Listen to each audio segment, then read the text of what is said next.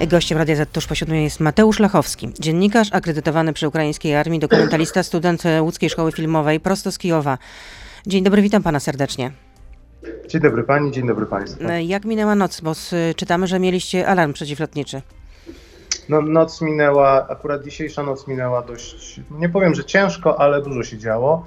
No alarmy, wie pani, przeciwlotnicze to są tutaj codziennie i co noc. To jest taka technika, taktyka Rosjan, że oni co noc zaczynają ostrzał y, w różnych godzinach, zazwyczaj koło drugiej, trzeciej, trzeciej trzydzieści. Na początku, jak tutaj przyjechałem, to obserwowałem w ogóle ludzi, którzy zmierzają do schronu właśnie przed godziną trzecią. Na przykład nocują w swoim mieszkaniu, ale ruszają do metra, żeby schować się do metra właśnie koło godziny, przed godziną trzecią, bo już się tego strzału spodziewają. Dzisiaj tych rakiet, tego strzału było prawdopodobnie więcej, bo było dość głośno, ale też co ważne, była dość duża potyczka pod browarami, z tego co dostaję taką najświeższą informację tutaj od kolegów. E, Rosjanie podciągnęli w nocy czołgi pod, właśnie pod te browary. To jest wschodnia, to jest taka miejscowość, która jest na wschód od, od y, Kijowa, no i tam ciągle trwają walki. Ciągle Rosjanie próbują przedrzeć się na południe i, i doprowadzić do takiego okrążenia od wschodniej strony miasta. No i na szczęście zostali odparci. Jakby ta kolumna została, czołgów została zniszczona, właściwie już któryś raz właśnie przez, przez żołnierzy ukraińskich. E, no i te, cały ten sprzęt został rozbity, więc, więc jest jakiś sukces. Kolejny mały sukces, jeśli chodzi o tą wojnę armii ukraińskiej. I bardzo dobrze. A pan gdzie teraz jest? Bo widzę za pana z plecami jakieś y, pudła, y, nie Tak. wiem co tam w nich jest. Y, No jest to jakiś ewidentnie budynek jednak, y, który wygląda na budynek y, publiczny. E, No ja nie mogę powiedzieć, gdzie dokładnie Dokła- jestem. to jest zdaję sobie sprawę. budynek, może nie publiczny, ale powiedzmy, że kultu religijnego. Kultury Mm, religijnego. e, tak. E, Po prostu no, w różnych miejscach tutaj stacjonują żołnierze e, i, i sanitariusze i jakby nie można, no, no nie można zdradzać dokładnych, do, dokładnego Jasne. położenia. Na szczęście jest wiele zakonów, cerkwi, monastyrów w Kijowie, więc, więc chyba sobie na to mogę pozwolić. Te pudła są w większości z Polski, ale częściowo też z Niemiec, z innych krajów Europy. To jest wsparcie dla Ukraińców. One są tutaj sortowane, rozdawane. Z tyłu tam za, są kolejne drzwi, prawda? I tam jest taka apteczka, jakby takie miejsce sanitarne. Tutaj z przodu jest zbrojownia tego batalionu, e, czyli tutaj jest sprzęt wojskowy. No chłopcy tutaj siedzą, jak widać, chodzą, e, ale tak jak mówię, rano większość, no ja mieliśmy też, przepraszam, jestem trochę niewyspany, bo po prostu o tam o piątej zostali zbudzeni i wyruszyli na front. Tutaj cała reszta batalionu po prostu wyruszyła, bo, bo jest duży ostrzał i po prostu pojechali jako wsparcie. I już to są świezi, ochotni, świezi ochotnicy, którzy no, tak naprawdę parę dni temu tutaj przyjechali, zostali przeszkoleni i już rzuceni na front. Zdjęcia satelitarne pokazują, że mm, długi na 64 km konwój utknął i przez wiele dni stał w miejscu, ale z najnowszych y, zdjęć wynika, że ten konwój miał się jednak rozproszyć i przemieścić y, między innymi na zalesione tereny. No, Kijów pozostaje niezdobyty. y, No, nie ma jednak wątpliwości, że stolica jest takim jednym z głównych celów wojsk Władimira Putina. Je- Jest taka wiara, że Kijów pozostanie niezdobyty, że się obroni. O, to oczywiście. Tutaj jak w ogóle nie ma takiej rozmowy, to wie pani, to nie jest na zasadzie niezdobyty Kijów, to jest na zasadzie wypchniemy Rosjan ze, ze swoich granic. Tutaj nie ma takiego podejścia, że Kijów może być w jakikolwiek sposób zdobyty. Tu jedyny problem jest taki, że w Kijowie zostało, tak jak wczoraj Merkliczko powiedział, od miliona do półtorej miliona mieszkańców. Połowa mieszkańców wyjechała, ale połowa została. To jest dalej olbrzymia ilość ludzi. Jest problem z aprowizacją tego miasta, bo ono w tej chwili jest tylko od południa jakby no, jest taki pełny przepływ, jeśli chodzi o towary, o, o przejazd, jest tylko od południa i od zachodu Rosjanie próbują je otoczyć i od wschodu. Nie udaje im się to, daleko im do tego, daleko im w ogóle do zdobycia Kijowa. Ja bym chciał też tutaj zdementować, bo wiele razy w mediach się pojawiło, że, że e, Kijów już został otoczony, Kijów nie został otoczony i daleko mu do otoczenia. E, Jakby obrona jest pierścieniowa, zbudowana wokół miasta, po prostu wokół miasta są zbudowane barykady, w środku miasta są zbudowane barykady, blokposty i barykady są zbudowane dosłownie ze wszystkiego. W Kijowie od dwóch tygodni nie funkcjonują śmieciarki, one wszystkie są ustawione, wywrócone na ulicach, przygotowane do tego, żeby móc się bronić. E, Po prostu wszystko zostało użyte do tego żeby, tego, żeby to miasto zablokować i przygotować do obrony, ale na razie do samego miasta jeszcze Rosjanie nie podeszli. To są tylko i wyłącznie e, przedmieścia dalekie, to są tylko i wyłącznie jakby, no po prostu taki jakby rejon kijowski, wokół, ale jeszcze daleko, daleko, żeby podejść do Kijowa. Problemy z dywersantami się też praktycznie skończyły. Zostali jakby nocami byli eliminowani stopniowo i zostali jakby wyeliminowani. Oni zostali w pierwsze dni tej, jakby tej inwazji przerzuceni tutaj w, na teren Kijowa, e, przerzuceni jakby spadoch, po prostu na spadochrona zostali rzuceni, był desant, ale też jakoś wcześniej musieli przeniknąć do miasta i oni byli stopniowo eliminowani. Mówił pan, że są problemy z aprowizacją w mieście i zostało jeszcze e, bardzo wielu mieszkańców, to znaczy czego brakuje? Wie pani co, myślę, że wszystkiego brakuje. E, to znaczy przede wszystkim chodzi o to, że jest mało sklepów otwartych. Dużo ludzi wyjechało. No, jakby to, że nie ma otwartej ani jednej kawiarni czy restauracji, to jest chyba dość oczywiste. Ale, Oczywiste. E, tak, ale, jeśli, ale chodzi też o sklepy, prawda? Jest mało sklepów, są duże kolejki do sklepów. Teraz już jest lepiej. Gorzej było w pierwsze dni. Rzeczywiście przychodzą też te, y, przychodzą też te no, paczki po prostu z, całego, z całej Europy, ale no, przyznaję, że głównie z Polski, co jest jak napawa niezwykłą dumą, bo, bo często tutaj chodzę, na przykład jak wczoraj, e, koledzy sortują leki i proszą mnie, bo no, znają języki, znają angielski, jest tutaj lekarz z nami, e, bardzo fajny człowiek, Aleksander, który, który po prostu tutaj dba też o to, co jakby, jak, jakie są te leki, żeby je odpowiednio posortować, ale ja często im tam sprawdzam, bo nie wszystko wiedzą, bo tyle jest rzeczy z Polski, prawda, a etykiety są tylko z Polski. Więc na pewno brakuje jakichś wszystkich medykamentów, a zwłaszcza taki, mm, takich rzeczy medycznych, jeśli chodzi o no, wojskowych, taktycznych, czyli opaski samouciskowe, jakby jakieś żele na rany po prostu, tego typu rzeczy. To jest oczywiste. E, no antybiotyki też, ale to na szczęście tego dużo przychodzi. No w sklepach to jest wszystko, tylko że mówię, jest mało tych sklepów otwartych, więc ludzie stoją w dużych kolejkach, e, żeby w ogóle coś dostać i kupić. No i brakuje przede wszystkim sprzętu wojskowego. To jest jakby jakaś taka podstawa, ponieważ jest multum ochotników. Oni codziennie przychodzą. E, tak jak ja jakby obserwuję, to wczoraj do samego tego batalionu siedmiu, przedwczoraj trzech. Ja z nimi po polsku mogę rozmawiać, bo to są Ukraińcy, którzy w większości przyjeżdżają z Polski, z Gdańska, z Wrocławia, z różnych miejsc. E, I no po prostu dla nich oni dostają karabin, oczywiście mundur i tak dalej, ale no wszystko się jest potrzebne, jakieś ocieplacze, żeby było cieplej po prostu. Przede wszystkim najbardziej noktowizory bo to jest taka y, wiedza dość y, jakby tutaj wśród wojskowych powszechna, że Rosjanie nie są jakoś wyjątkowo y, przygotowani, jeśli chodzi o walkę w nocy i nigdy nie byli. Stąd zawsze mm, te ataki, e, inwazje zaczynają się rano, żeby można było pierwszy dzień przeprowadzić jakby jak, naj, jak najszerszą penetrację jakby terenu wroga, tutaj przy, w tym przypadku Ukrainy. Oni stara, teraz jakoś atakują w nocy, ale na początku było tak rzeczywiście, że to, co Rosjanie zdobyli, to Rosjanie, to Ukraińcy w nocy odbijali. Trochę tego sprzętu noktowi, noktowi, jakby noktowizji trochę mieli od, od y, Amerykanów, ale brakuje tego strasznie. No i kamizelek kuloodpornych. Oni noszą, oni noszą takiego starego typu, sam w takiej chodziłem e, i chodzę też jeszcze, żeby mieć podwójną, jeżeli gdzieś jadę w takie miejsce dość no, pod ostrzałem, 15-kilogramowe te kamizelki albo 10, takie ciężkie. Więc no kewlarowe kamizelki to jest coś, no, co oni sami na przykład chcą i próbują sobie kupić, zamówić przez internet, ale już w Polsce nawet z tego co słyszę tego nie ma. Więc no, wszystko, wszystkie takie rzeczy, prawda? Amunicja, e, okulary takie taktyczne są potrzebne, nauszniki z kevlaru, które też można kupić, prawda? Nosze nowoczesne, takie składane. To wszystko można kupić w internecie, tylko zazwyczaj w Stanach Zjednoczonych, w Niemczech. No i, i po prostu oni się starają to jakoś uzupełniać, ale te transporty też długo dochodzą. Do mnie kamizelka kuloodporna z Polski szła półtorej tygodnia. E, stała w Lwowie ponad tydzień, bo potem z Lwowa do Żytomierza było no, jakby ciężko przejechać, bo Żytomierz był ostrzeliwany, potem do, do, do Kijowa też, więc chodziłem w tej ich tylko. Więc no, jakby naprawdę no, potrzeby są bardzo duże, a ci ludzie robią wszystko, żeby, żeby tego wroga zatrzymać. Oni, tak jak pani zapytała, to jeszcze odpowiem tak poza tą dygresją, oni obronią ten Kijów, jakby, tak jak, powie, jak, tak jak wielu mi powiedziało, po prostu albo obronimy Kijów, albo zginiemy. Tutaj nie ma jakby myślenia, że może wydarzyć się zupełnie cokolwiek innego. A jak jest morale żołnierzy? Bo rozumiem, że często ma pan z nimi do czynienia. Tak, no, no tak jak Państwo widzą, no śpię z nimi, jem z nimi, żyję z nimi od paru dni. E, przynajmniej z tym batalionem ochotniczym. Wie Pani co, w większości ci, którzy przyjechali, to są ludzie, którzy walczyli już w Donbasie.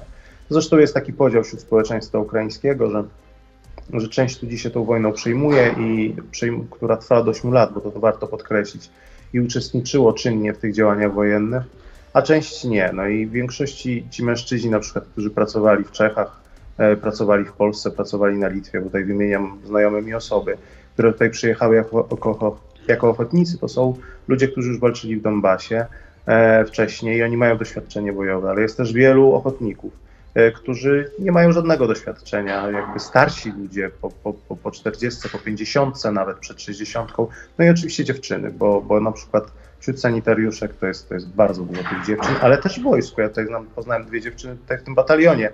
Jedna jest na froncie od trzech dni, która walczy, doskonale mówi swoją drogą po angielsku.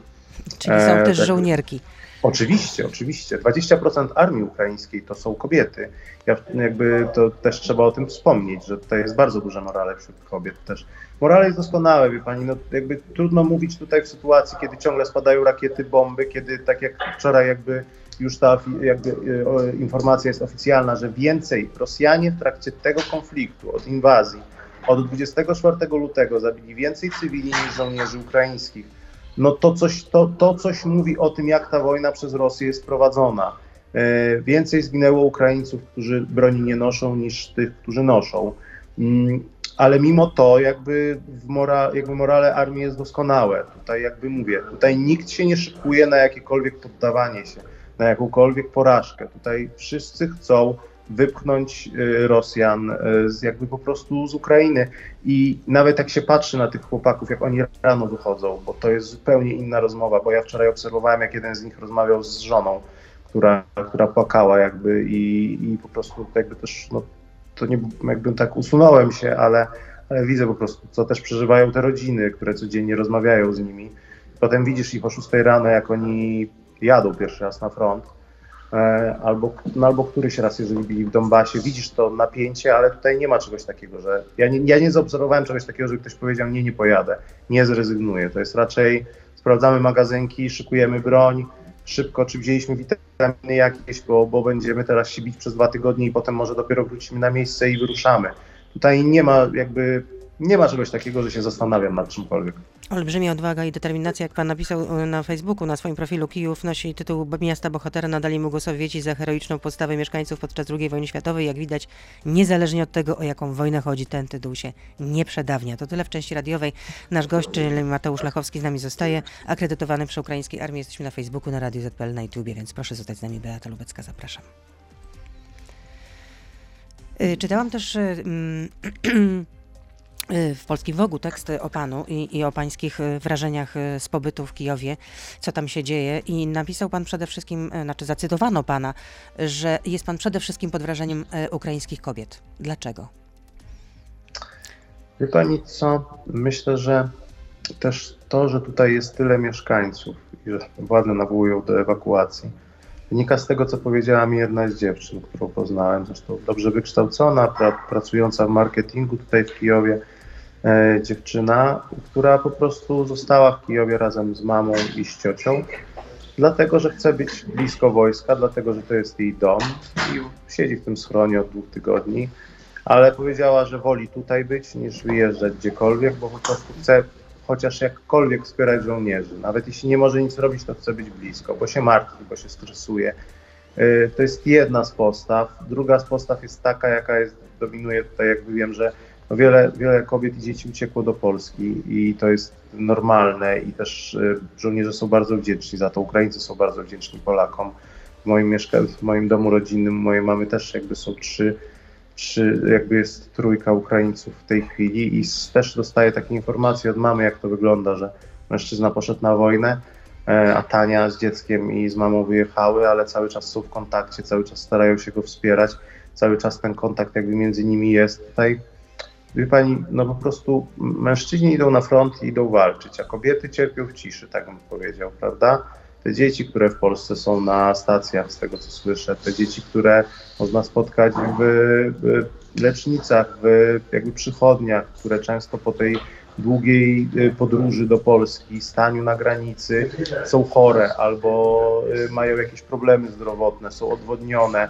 Jakby ci wszyscy ludzie cierpią z powodu tej wojny w ciszy i to jest po prostu coś, coś dla mnie jakby z jednej strony strasznego, ale z drugiej strony po prostu no, budzi to mój olbrzymi podziw, prawda, bo, bo, bo po prostu widzę te dziewczyny, a przede wszystkim ja tutaj przyjechałem, bo znam tutaj dwie dziewczyny, które studiowały w Polsce, y, Sofię i Anastazję y, i one są siostrami, bliźniaczkami, studiowały w Polsce stosunki międzynarodowe, skończyły je na ujocie, potem miały, potem miały się zajmować dyplomacją, taki miały plan. E, Niestety, jakby jak tylko się zaczęła wojna w Donbasie, to przyjechały najpierw na Majdan, a potem zaczęły jeździć na rotację do Donbasu jako sanitariuszki. One oczywiście tutaj są. Wczoraj wróciły z frontu po dwóch dniach i po prostu one całe życie poświęciły temu. Tak naprawdę podporządkowały swoje życie pod tą wojnę, żeby, tą, żeby, żeby jakkolwiek w niej uczestniczyć, jakkolwiek tej Ukrainy bronić i przede wszystkim ratować ludzi, bo sanitariusze tutaj, hospitalerzy, oni sami mówią, że to chodzi o to, że żeby ratować ludzi, że oni też jakby w Donbasie zdarzały się sytuacje, że, że pomagali Rosjanom. To nie jest tak, że tutaj jest jakaś nienawiść do Rosjan, że ktoś nie jest człowiekiem, tylko te, z tej strony, z ukraińskiej strony, to raczej jakby te, te morale, jakby moralne kwestie są, są tej chwili już na pewno, bo nie wiem jak było na początku wojny w Donbasie, bo tam różne rzeczy się zdarzały z tego co słyszałem, ale w tej chwili są no, na takim wysokim poziomie, więc ja po prostu podziwiam wszystkie Ukrainki tutaj, bo, bo po prostu widzę, że one wszystkie są w tą wojnę w ten czy inny sposób zaangażowane, a cierpią po prostu, bo, bo boją się o swoich mężczyzn, bo boją się o swoje domy, bo te domy muszą zostawiać, albo po prostu, tak jak powiedziałem, walczą i to walczą czynnie, walczą w armii, walczą jako sanitariuszki. To jest niezwykłe. A zdarzyło się, że któryś z żołnierzy nie wrócił? Tak. Tak, oczywiście. Oczywiście, choć mm, bardziej też słyszę tutaj kolega na przykład stracił dwóch e, kolegów z Donbasu przedwczoraj. To jest na takiej zasadzie. Już tutaj nie chcę może chodzić w szczegóły, ale tak, tak, tak. Choć to też jest zabawne, że ci moi najbliżsi, jeszcze przepraszam, tylko powiem, ci moi najbliżsi znajomi tutaj właśnie, no choćby te sanitariuszki, ten kolega Aleksandr, tutaj Aleks tyłu przychodzi też. Oni zawsze jak jadą na, na front, stricte na front, to mówią, będzie dobrze. W sensie ja piszę SMS-a z Bogiem jakby, y, albo po prostu trzymajcie się, trzymam kciuki, oni wrócimy jak zawsze. A jak to się stało, że pan się tam znalazł i, i to tak, czy to jest y, prosta sprawa dostać akredytację y, przy ukraińskiej armii? Myślę, że to nie jest taka trudna sprawa, y, jeżeli się już wcześniej coś robiło jakby w związku z ukraińską Bo pan armią. kręcił film w prostu- Donbasie. Tak, ja kręciłem dokument właśnie o sanitariuszach. Trzy lata temu w wakacje. E, byłem tutaj też w Kijowie wcześniej, zanim do nich trafiłem. No, jakby miałem tutaj jakby, po, jakby pomogli mi po prostu do, jakby dobrzy znajomi, dobrzy ludzie, więc szybciej tą akredytację oczywiście dostałem, ponieważ e, no po prostu oni chyba mnie znali i no i najkrócej rzecz ujmując SBU służby specjalne ukraińskie, które no muszą sprawdzić każdego, kto taką akredytację dostaje, chyba po prostu szybciej mnie dzięki temu sprawdziły, choć też e, pomógł mi tutaj jakby mm, jeden z operatorów, filmowców polskich, e, producentów, którzy te, który też tutaj ma jakby kontakty, żeby, żeby mógł tutaj być. Ja tutaj przyjechałem po prostu, no zaczęła się wojna, spodziewałem się tej wojny. Mieliśmy tutaj z kolegą robić dokument właśnie o tych sanitariuszach. Mieliśmy zaczynać poniedziałek, w kolejnym tygodniu. Ja tam miałem jakieś zobowiązania, jakby zawodowe, szkolne, jakieś projekty. No i wiedziałem już, że ta wojna, bo jak ktoś się tym interesuje, to nie trudno się domyślić, że nie było trudno się domyślić, że, że ten konflikt jest nieunikniony w takiej dużej skali, bo to wojsko było zebrane. Ale no, musiałem poczekać z tych przyczyn prywatnych i liczyłem, że może po prostu to się nie, jednak nie wydarzy. Wtedy się wydarzyło, więc po prostu pierwszego dnia wojny czterech szaleńców e, po prostu z trzema kolegami po prostu, którzy też są dziennikarzami, tylko że takimi niezależnymi, jeden z- z akredytacją jakby brytyjskich mediów, jeden z WP, e, ale działa niezależnie, jeden totalnie niezależny. Po prostu wyruszyliśmy samochodem do Lwowa, a potem to już, ponieważ nie było benzyny, to ruszyliśmy dalej e, po prostu do Kijowa e, sami i no i jesteśmy tutaj. A ja jestem z chłopakami tutaj przy wojsku, nie? Oni raczej obserwują tutaj cywilną jakby część obrony Kijowa. Ja też to na początku robiłem, bo, bo chciałem, no jak trafiłem na dworzec i zobaczyłem, co się tam dzieje, to to są chyba najcięższe rzeczy, jakie tutaj widziałem. Ten pisk, wrzask, tłumy, prawie ratowanie się do tego pociągu, do tej Warszawy, do tego Lwowa. Wkładałem tam do pociągu dwójkę starszych osób, y, dziadków y, mojej, mojej znajomej z Polski, bo mnie poprosiła, właściwie znajomej znajomej i też no, parę kobiet z dziećmi tam wyprawialiśmy do Lwowa, a z Lwowa już mój kolega je wywoził do Polski, znaczy załatwiał po prostu transporty, żeby wyjeżdżały, albo same sobie ten transport organizowały. Tak naprawdę no, najtrudniej jest, było i jest wyjechać z Kijowa. E, no i oczywiście ze wschodu kraju, o tym to już w ogóle nie rozmawiamy, tam sytuacja jest jeszcze gorsza. Jakby Donbas, rejon Charkowa, to, to jest bardzo ciężko, to coś tam dzieje.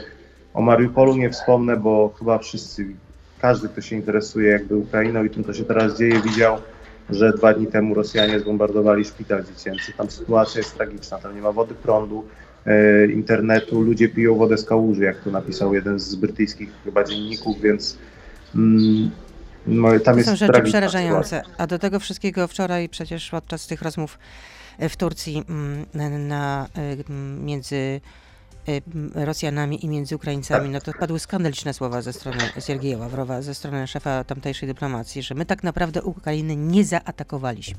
Skandaliczne słowa. Wie pani co, Ławrow, z tego co przynajmniej wiem, jeśli chodzi o środowisko dyplomacji, e, i to jest uważany za taką osobę, no, mm, jakby to powiedzieć, szukam słów, które nie byłyby obraźliwe, bo nawet te obraźliwe często padają, no ale nie jest to na pewno ani kulturalny, ani dobrze wychowany, ani miły człowiek, więc może dlatego też udało mu się zostać w tej e, jakby administracji e, Władimira Putina, mimo że nie jest jego człowiekiem, nie jest człowiekiem ze służb, przecież działał już i pracował w tej administracji, jakby dyplomacji rosyjskiej jeszcze w latach 90. Może po prostu musi taki być i takim po prostu jest człowiekiem. E, nie wypowiem się na ten temat, bo mówię ci, snu mi się obraźliwe słowa. E, Czernichów jest tutaj niedaleko, to jest 120 km stąd. Często się o nim mówi, bo jest atakowany. I może powiem tylko, jak tam wygląda e, to nieatakowanie przez Rosjan. Wygląda między innymi tak, że pani Natasza, która tutaj nam gotuje, a która jest y, doktorem historii, która na co dzień pracuje jakby, y, jakby muzeum tutaj w Kijowie, opowiedziała mi, że mm, dwa dni temu obok jej domu ludzie stali w kolejce do sklepu, spadła bomba i zginęło 46 osób, to byli sami cywile, spadła rakieta. Y, I tak wygląda ta, to nieatakowanie przez Rosjan, tak wygląda cały czas, jeśli chodzi o cywilnych mieszkańców Kijowa i, i całej Ukrainy, to co tutaj robią Rosjanie. To jest po prostu wojna psychologiczna, wojna na wyniszczenie, niszczenie kraju. Skoro dostajemy pod dupie, przepraszam, że to powiem w radiu, ale skoro e, po prostu oni dostają jakby naprawdę łupnia od ukraińskiej armii, armia się broni i dzieje się coś, czego się nie spodziewali, że Ukraińcy się tak bohatersko bronią, mimo braku wsparcia od Europy, mimo braku sprzętu, to oni po prostu wyżywają się na ludności cywilnej, co jest po prostu jakby y, normalne dla, dla rosyjskiej armii, bo w Czeczeniu przecież robili to samo. E, Ja nigdy nie zapomnę tego, jak się dowiedziałem, że 10 kilometrów ode mnie, czy 12, jak tutaj świeżo przyjechałem 3 dni po tym, zabito dziewczynkę z czwartej klasy. To w Polsce było dość głośne. Zastrzelono na ulicy przez rosyjskiego dywersanta, zastrzelono jej rodziców, trójkę osób rozstrzelano. I y, dwójkę jej rodzeństwa też postrzelono, trafili do, do szpitala. Mało tego, y, tu zginęli już, zginęło już wielu dziennikarzy. To jest powszechnie znana wiedza, że Wagnerowcy do dziennikarzy strzelają, że do nas też w razie czego będą strzelać, że to jest na takiej zasadzie, żeby tylko zacierać ślady, żeby nie był nikt, kto widzi to, co robią tutaj Rosjanie i te zbrodnie. W Charkowie masowo używa się rakiet TOS z termobaryczną amunicją. To są takie latające miotacze ognia. Kiedy taka rakieta trafia w cokolwiek, to najpierw wybucha płyn zapalający i po prostu wszystko staje w ogniu. To jest zakazane przez wszystkie konwencje międzynarodowe na temat broni. Mimo to oni tego używają, oczywiście przeciwko komu? Przeciwko ludności cywilnej. Walą tym w całe miasto. Charków, piękne miasto, byłem trzy lata temu, piękne stare miasto, też takie artystyczne, dużo zespołów muzycznych, dużo jakby takiego środowiska DJ-skiego. No po prostu jakby pewnego rodzaju takie drugie po Kijowie jakby i Lw- no, trzecie może, bo jeszcze Lwów przecież jest taką stolicą jakby kulturową i sercem Ukrainy, ale, ale Charków też jest jakby niezwykłym, był niezwykłym miastem i po prostu on został doszczętnie zniszczony, on jest po prostu, tam jest zniszczony dom po domu. Oczywiście Ukraińcy twardo go bronią jakby i jak to mówiono na początku w środowisku dziennikarzy, Charków nadal się broni i Charków nadal się broni. Kijów na pewno się obroni. A kiedy spodziewacie się y, ataku? Mm, Wie pani co, mm, różne informacje dochodzą. To znaczy już dwa dni temu mówiło się o tym, tutaj wywiad amerykański ogłosił, że 24 godziny i będzie taki główny szturm. Mówi pani, że ten, y, ten konwój się tak by rozproszył. Tak. E, Z tym konwojem to jest trochę tak, że to jest mocno taka wy, wywindowana informacja.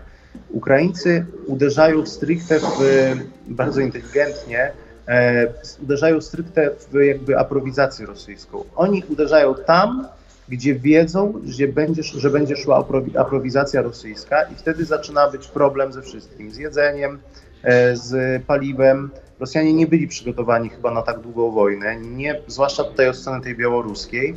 I możliwe, że ten konwój nie tylko stał dlatego, że czeka, bo będzie zaraz atak na Kijów. On będzie oczywiście, ale jeśli chodzi o sam konwój, to bardzo możliwe, że po prostu no, tam był problem, naj, naj, jakby najprościej rzecz ujmując, z paliwem i z aprowizacją, bo Ukraińcy działają nie tylko na froncie, ale te siły obrony terytorialnej, które tutaj są, między innymi tutaj mój batalion, e, z którym tutaj jestem, on jest przerzucany w różne miejsca i po prostu oni uderzają na tyłach e, właśnie w różne miejsca, żeby po prostu Rosjan tej aprowizacji pozbawić, pozbawić takiego poczucia bezpieczeństwa, co się starają robić. Więc z tym konwojem to tak jeszcze chciałem wyjaśnić, że to do końca nie wiadomo o co tam chodzi ale jeśli chodzi o atak, no, powinien być dziś według tego, co się na początku mówiło, bo, bo od 24 godzin do 72. Czy to już to, co oni próbują robić, te co nocne po prostu e, próby ataków tutaj pod browarami, pod Buczą, pod e, Piniem, e, czy to nie jest tak, że to już jest jakby ta, ta, ta próba ataku, jakby no, przede wszystkim obejścia Kijowa, bo, bo plan jest prosty i to mi też powiedział tutaj E, mm, jeden z deputowanych, zresztą bohater wojny w Donbasie, jeden z cyborgów walczących e, na lotnisku w Doniecku, że jakby plan Rosjan jest prosty, łatwo go zobaczyć. Chodzi, wystarczy spojrzeć na mapę i rozlokowanie wojsk.